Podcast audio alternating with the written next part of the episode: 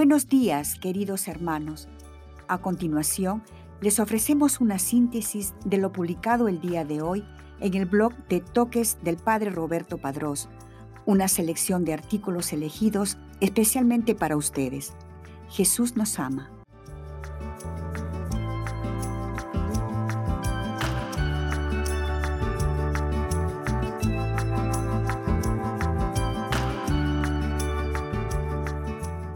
Hoy día la Iglesia conmemora a San Ezequiel Moreno y Díaz.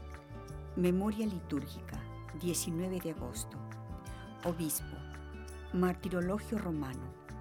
En Monteagudo de Navarra, en España. Tránsito de San Ezequiel Moreno Díaz, obispo de Pasto, en Colombia, de la Orden de los Recoletos de San Agustín, que dedicó toda su vida a anunciar el Evangelio, tanto en las Islas Filipinas como en América del Sur, y falleció en Monteagudo, lugar de Navarra, en España. Falleció en el año 1906. Fecha de canonización. Juan Pablo II lo canonizó en la ciudad de Santo Domingo el 11 de octubre de 1992, presentándolo al mundo como ejemplo de pastor y de misionero en el quinto centenario de la evangelización de América. Breve biografía. Ezequiel Moreno nació en Alfaro, La Rioja, España, el 9 de abril de 1848. Siguiendo el ejemplo de su hermano Eustaquio, el 21 de septiembre de 1864, vistió el hábito en el convento de los agustinos recoletos de Monteagudo, Navarra, y tomó el nombre de Fray Ezequiel de la Virgen del Rosario.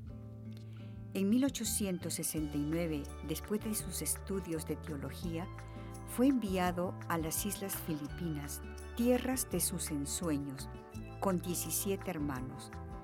Llegó a Manila el 10 de febrero de 1870. Recibió la ordenación sacerdotal el 3 de junio de 1871. Y fue destinado enseguida a la isla de Mindoro con su hermano Eustaquio. Como capellán demostró su celo apostólico en la colonia militar y sus anhelos misioneros en la búsqueda de pueblos que no conocían a Dios. Las fiebres le obligaron a volver a Manila. Poco después fue nombrado párroco de Calapán y vicario provincial de los agustinos recoletos de la isla de Mindoro. De 1876 a 1880 ocupó los cargos de párroco en Las Piñas y de Santo Tomás de Batangas, y de 1880 a 1885 ejerció los oficios de predicador del convento de Manila, párroco de Santa Cruz y administrador de la Casa Hacienda de Imus. El capítulo provincial de 1885 nombró a Fray Ezequiel prior del convento de Monteagudo, donde se modelaban las conciencias de los futuros misioneros. Terminado su mandato de superior en ese convento, se ofreció como voluntario para restaurar la orden en Colombia.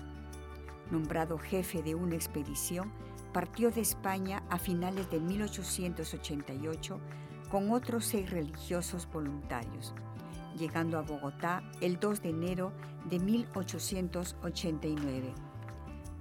Su primer objetivo fue restablecer la observancia religiosa en las comunidades. En 1893, Fray Ezequiel fue nombrado obispo titular de Pinara y vicario apostólico de Casanare. Recibió la ordenación episcopal en mayo de 1894. Habría preferido acabar sus días en medio de sufrimientos y privaciones, como manifiesta en una de sus cartas, pero Dios lo había destinado a una misión más ardua y delicada. En 1895 fue nombrado obispo de Pasto. Cuando se le comunicó la noticia, le vino a la mente una pregunta angustiante. ¿Me habré hecho indigno de sufrir por Dios, mi Señor? En su nueva misión le esperaban situaciones mucho más difíciles y amargas, humillaciones, burlas, calumnias, persecuciones e incluso el abandono de parte de sus superiores inmediatos. En 1905 se vio afectado por una grave enfermedad, cáncer en la nariz, que le hizo saborear hasta la última gota el cáliz del dolor. Los médicos le animaron a volver a Europa para operarle, pero él se negaba a abandonar su Brey. Aconsejado por los fieles y los sacerdotes, en diciembre de aquel mismo año regresó a España para someterse a varias operaciones. Con el fin de conformarse más con Cristo, rechazó la anestesia. Soportó las dolorosas operaciones sin un lamento y con una fortaleza tan heroica que conmovió al quirúrgico y a sus asistentes. Sabiendo que estaba herido de muerte, quiso pasar los últimos días de su vida en el convento de Monteagudo, junto a la Virgen. El 19 de agosto de 1906, después de haber padecido acérrimos dolores, con los ojos clavados en el crucifijo, entregó su alma al Señor. Fue beatificado por Pablo VI el 1 de noviembre de 1975.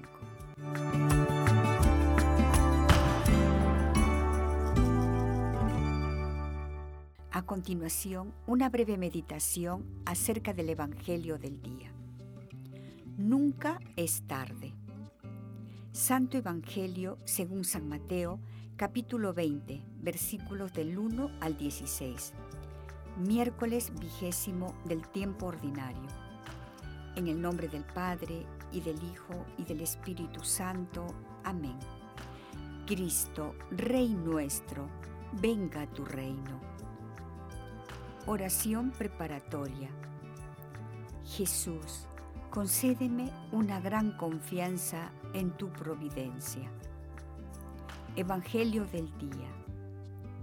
Del Santo Evangelio según San Mateo, capítulo 20, versículo del 1 al 16. En aquel tiempo, Jesús dijo a sus discípulos esta parábola: El reino de los cielos es semejante a un propietario que, al amanecer, salió a contratar trabajadores para su viña. Después de quedar con ellos en pagarles un denario por día, los mandó a su viña. Salió otra vez a media mañana, vio a unos que estaban ociosos en la plaza y les dijo: Vayan también ustedes a mi viña y les pagaré lo que sea justo. Salió de nuevo a mediodía y a media tarde e hizo lo mismo.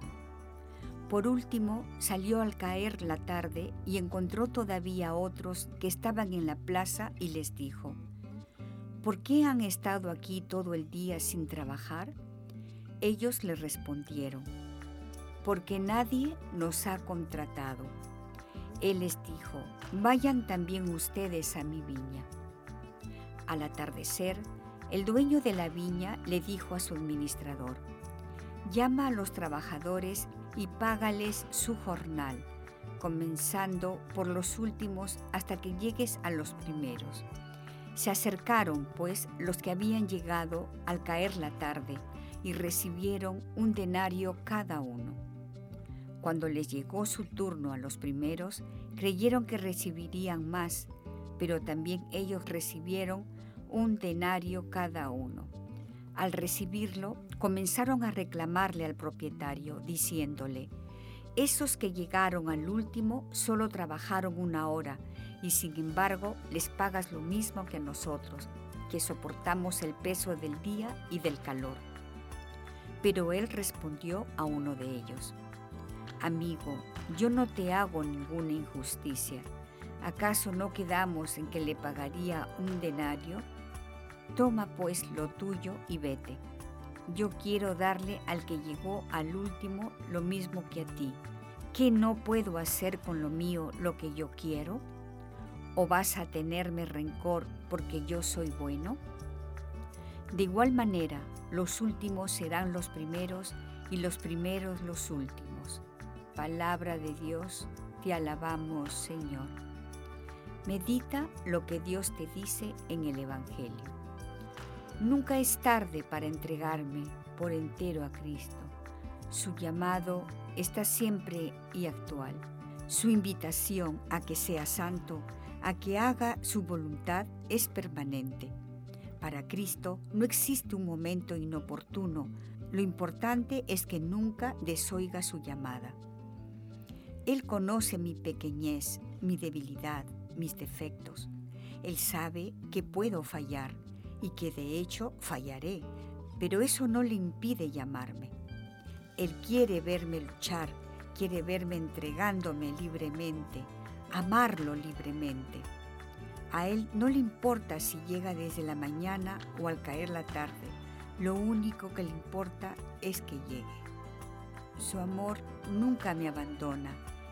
Él siempre está a mi lado, llamándome a seguirle, a ayudarle en la instauración de su reino. Su invitación viene directamente de su corazón, que quiere una respuesta de amor. En realidad, esta injusticia del jefe sirve para provocar, en quien escucha la parábola, un salto de nivel, porque aquí Jesús no quiere hablar del problema del trabajo y del salario justo, sino del reino de Dios, y el mensaje es este. En el reino de Dios no hay desocupados. Todos están llamados a hacer su parte, y todos tendrán al final la compensación que viene de la justicia divina, no humana, por fortuna, es decir, la salvación que Jesucristo nos consiguió con su muerte y resurrección. Una salvación que no ha sido merecida, sino donada, para la que los últimos serán los primeros y los primeros los últimos. Con esta parábola, Jesús quiere abrir nuestros corazones a la lógica del amor del Padre, que es gratuito y generoso. Su Santidad Francisco, 24 de septiembre de 2017. Diálogo con Cristo. Esta es la parte más importante de tu oración. Disponte a platicar con mucho amor con aquel que te ama. Propósito. Proponte uno personal, el que más amor implique, que en respuesta al amado, o, si crees que es lo que Dios te pide, vive lo que te sugiere a continuación. Hacer una comunión individual, renovando mi deseo por ser santo y cumplir la voluntad de Dios en mi vida. Despedida. Te damos gracias, Señor, por todos tus beneficios, a ti que vives y reinas por los siglos de los siglos. Amén. Cristo, Rey nuestro, venga tu reino. Virgen prudentísima, María, Madre de la Iglesia, ruega por nosotros. En el nombre del Padre, y del Hijo, y del Espíritu Santo. Amén.